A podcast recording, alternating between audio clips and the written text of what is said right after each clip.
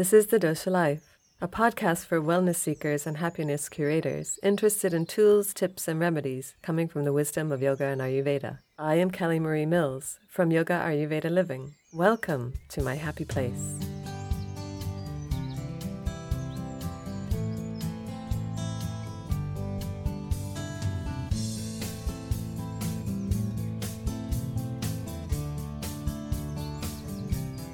This is Series 7. You are on Chakra 2, the fluid water world of Svadhisthana. Here we dive into a pool of creative possibility, all within the lower belly and pelvis in this chakra. Svadhisthana translates as one's own dwelling place or one's own abode. It is our comfort home, our comfort zone. It is where we find deep seated relief and when our creativity is expressed, we feel connected to nature's rhythm. Of course, being connected to the fluid nature of water can get swept off course a little bit more swiftly than our base chakra. We can get immersed. We could drown in sorrow or drowning in our paperwork, drowning in our work. And all of these really express our creativity is inaccessible when we are feeling overwhelmed. We could also look at the metaphors of Shallow. She is so shallow she can't swim. He is so deep he can hardly stand up. We can dive to the depths of our being. We all have hidden depths. All of these are ways to explain our relationships to this chakra, this energy, this energetic wheel, which chakra means wheel. We all have hidden depths. All of these are metaphors to explain our relationship to this chakra. Keep in mind that, just like any relationship, if one vital component becomes unbalanced on a chronic basis, it puts those closest to it out of kilter. Just a few takeaways in case you want only a quick visit. This is the part of the body that has to do with my residence or my creation. Creation is a relationship with the other. Whatever other happens to be, it could be a pen, paper, brushes, canvas, chalk, clay, yoga mat, another person or people, or just the mirror, who we see here right now, and how judgy or clear we can co create. Svadhisthana relates to the element of water which is the fluid nature of life. It, like the first chakra, holds a supportive role in our whole life. This energetic wheel can be fluid, but only if there's enough water to make it so. Otherwise, it gets stuck, stuck in the mud. Simply put, this chakra is all about the lower belly and lower back, plus anything to do with what is inside of this area the pelvis, the lumbar spine, plus the circulatory system and muscles. One is fluid in nature, and one gives us fluid movement. This chakra is orange. If you want to engage with your creativity, one quick fix is to wear sunset orange dress or shirt. I know that seems really simple, but you'd actually be quite surprised. And we need to remember that water likes to pool in low places, but needs balance to balance to find a secure location where it will not spill out, overflow, or leak or dry up. We may spend a good bit of time seeking our own natural groove where we feel the most content and supported, where we feel balanced. And when we find it, we know we have the keys to our home. The overactive svadhisthana or the or the life principle rajas coming out through svadhisthana is pretty harsh, to be fair. It arrives as excessive willpower, and I'm sure, and I'm sure all of us know someone with way too much of this. It can also look like tunnel vision, and we might even see that in ourselves. We're not able to see the bigger picture, we're not able to see the broader vision of life in itself. It also has a lot to do with obsessions, you know, because it's that tunnel vision and those compulsions it's really connected to the narcissist because they cannot move outside of themselves They are like the self centered mandala. One of the key points is that it is separation from sensation or feelings. You see, without water, if you think of it, um, on the tongue, we have no taste unless we have saliva on our tongue. So, this separation from water numbs us, it stops the taste of life happening. It's as if we do not have the capability to connect to intimacy to another or most especially to ourselves. And underactive, the tamasic energy of Svadhisthana, think of like water in a small fishbowl, separated from the breath, from others. It can't flow anywhere. And so it has a low sense of self because it is no longer connected. It gets confused about what life is for.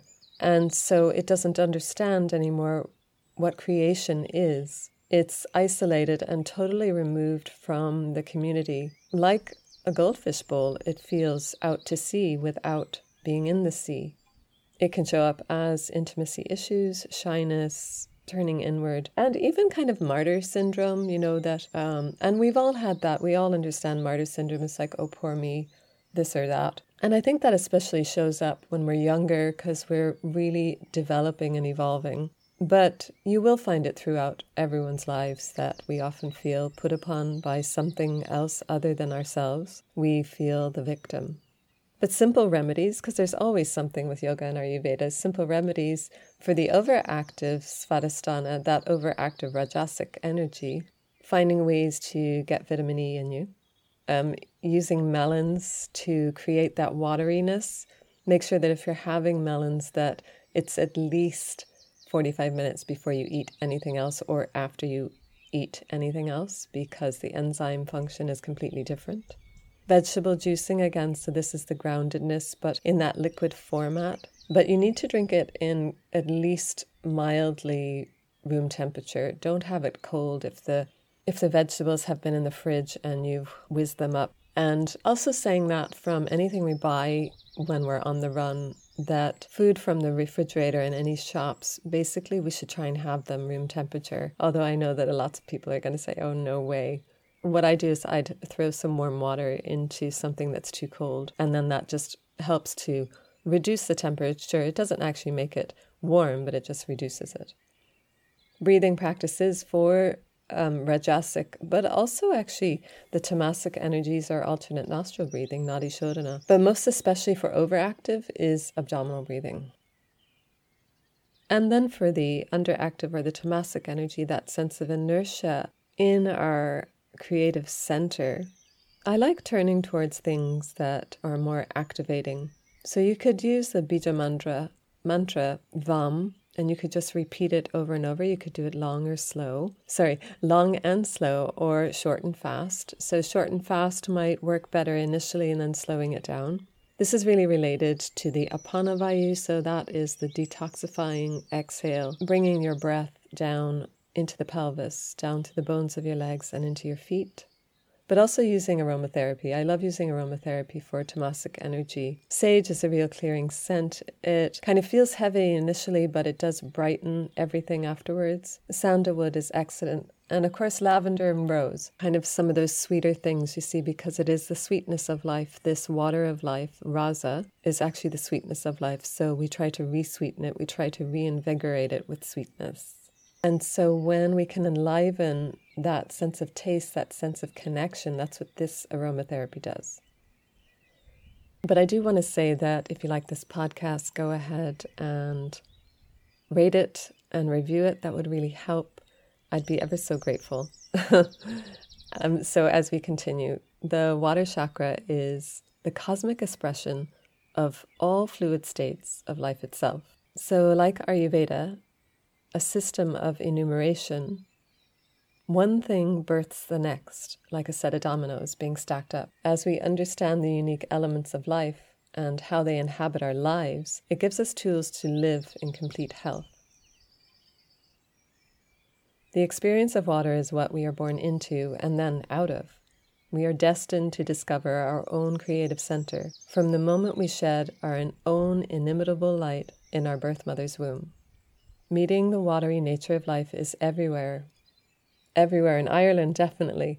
It's in our faces because the air is damp. We appreciate it as much as we wish for more sunshine. Fluid life is all around us here the rivers, the oceans, the skies. And the effect of this water is the creation of endless new life. Ireland is absolutely covered in lush flora and fauna, attracting creation from wildlife over a hundred years continuing to live and thrive here.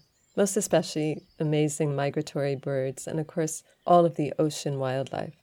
So remember to seek chakras outside of the body so that you can connect into our interconnection.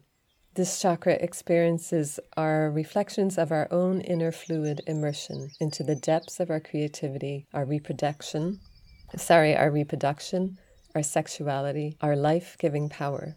Apart from one of our main life supports, we use water as a tool for cleaning, and even as I write this, I know how often I take water for granted, spoiled for choice in the various ways that water offers me gifts every day. I even have the audacity to berate the water from my taps because it's full of the natural minerals thousands of years old. Hard water.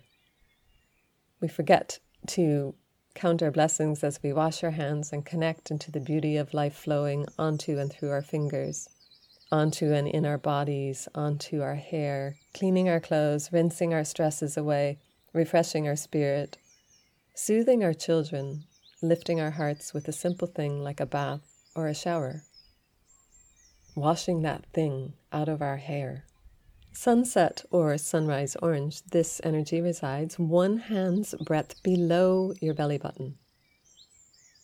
And because it's made of water, it's really related to kapha, as well as the first chakra. So they do share a bit of the elimination stuff, understandably. And like I was saying before, the meaning of it is one's own dwelling place. And our first dwelling place was the womb, and when we leave the womb, we must go forth and seek to find where we feel at home. As we get older, hopefully, we learn that seeking the sense of home and belonging must come first within us, because to find it outside of ourselves is folly.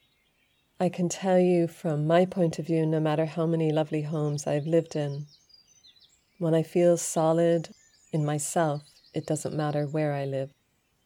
It doesn't matter what trinkets and memories I bring with me or leave behind.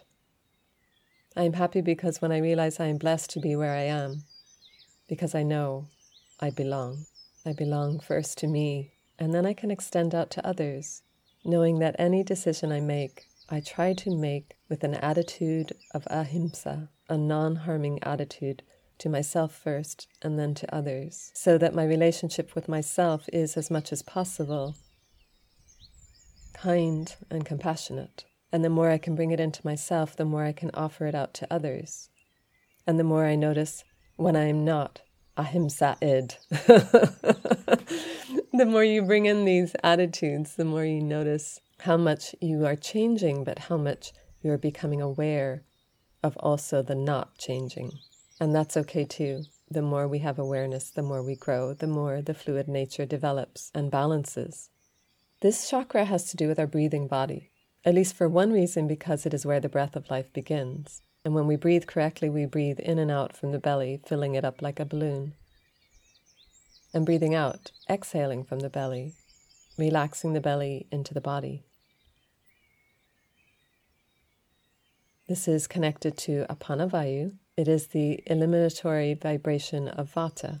It helps us shift into toxin removal. I cover this a lot in my yoga classes, and I'll probably try and put some tutorials up on YouTube, the Dosha Life YouTube channel. For all of the very small followers I have, thank you very much for staying subscribed. but I'll get there someday, I'm sure, wherever there is. I just have to laugh at the lack of fluidity in some things in my life. So, but I do believe in, you know, the timing is everything, and, and strength comes from staying with what you have and allowing it to flow with grace. So, the body connection, the areas that are affected by the vibration of this chakra are our reproductive system, kidneys, bladder, prostate, the circulatory system, which is the fluidity of our life, and our muscles, which create our fluid nature. And then, of course, you know, because it's in the pelvic bowl, it's going to affect our pelvis and the lumbar spine. So, like I was saying, it is a bit mingled with chakra one because they are quite close together. And plus, this chakra is connected to the hypogastric nerve plexus, a lot to do with the pelvis. And then, because it is very connected to our sense of taste, it's also connected to our appetite. So, if you think back to a time when you weren't hungry or you felt that you were foundering or had writer's block, I know that one really well, or you have a creative blank screen, you probably notice that your hunger may be off too. It might be heightened or it might be completely gone. And I think that with such blocks of energy, our actual appetite might feel okay, but it's our appetite for life that may feel like, like it has receded when our creativity is in hiding. So in January, when kind of things were really shifting for me, what I noticed was I really wanted sweet things to bring in the sweetness of life. And it was because I just found that I felt really stagnant and stagnant creatively. Although I had a lot of things that I wanted to do, I just felt I couldn't get anything written down. The thing was that it was just a process of pausing, and I needed to rest and I needed to pause. And I think when I really listened to that, it kind of let go all on all, all on its own. What is most important is our personal power takes a seat here in this space. If you think of the ability to create something, it is a sense of yourself going out into the world to be shown and perhaps to make its own way. Do you know what I mean? It's like an author putting out a novel for the first time or an artist putting out their own show. You're letting your work make a life of its own. The imbalance of this chakra takes appearance in some of the behaviors I said earlier.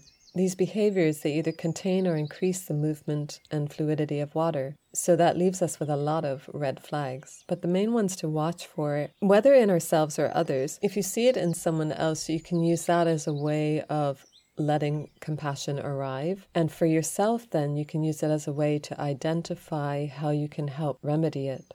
Just keep an eye out for excessive willpower or competitiveness and those that say they're very determined or go beyond the call of duty on a regular basis. And is there a way that we could keep an eye on this ourselves to really watch our determination and can we find a balance for it? Red flags like repetitive burnout or immune system dropping, you know, that the, the fluidity, we need fluidity for our immune system, and when that dries up, the immune system really doesn't work very well. Excessive fatigue, again, and a lack of larger life vision, low self esteem. You know, it also shows up as low libido and cyclic imbalances, pain, or strong menopausal fluctuations. And of course, problems with any of the organs that we mentioned earlier. This chakra is about finding our own path in relationship, finding balance and health in and out of the space connecting to others. So it is filled with pools, eddies, rapids, and dangerous waterfalls when we go into the other.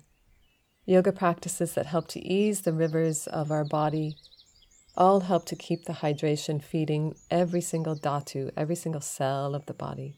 The best practice is breathing, recognizing as well that mantra I flow with the rhythm of my life. My life is fluid. My life is fluid and crystal clear. Remember to look at the asanas and where they mainly focus their movement on, and this will help identify the, th- the chakra that you're enabling or stabilizing.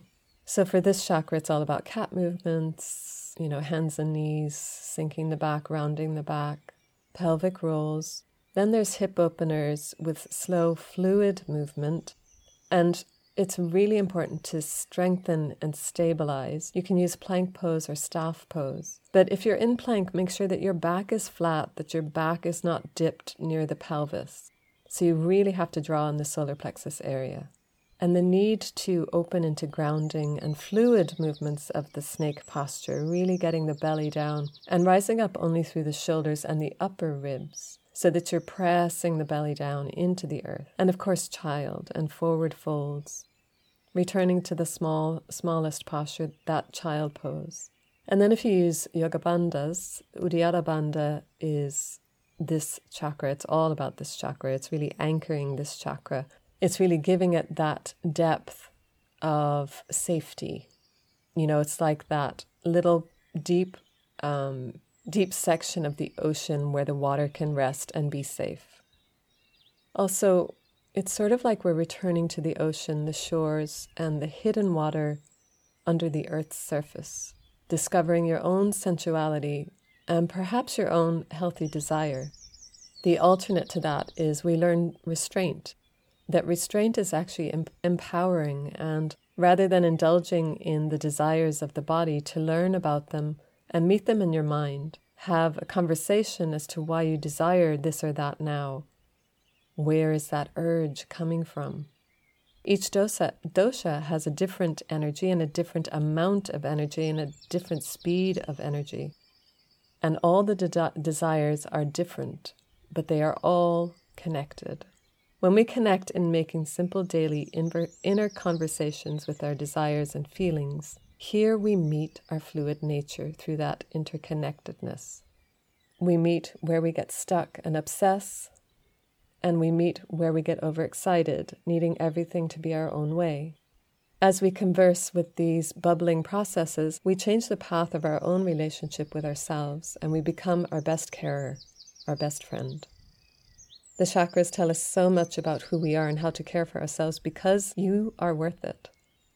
This chakra can teach us about meeting our feel- feelings and communicating with them, about connecting to all of the self with a sense of understanding and openness and open heartedness.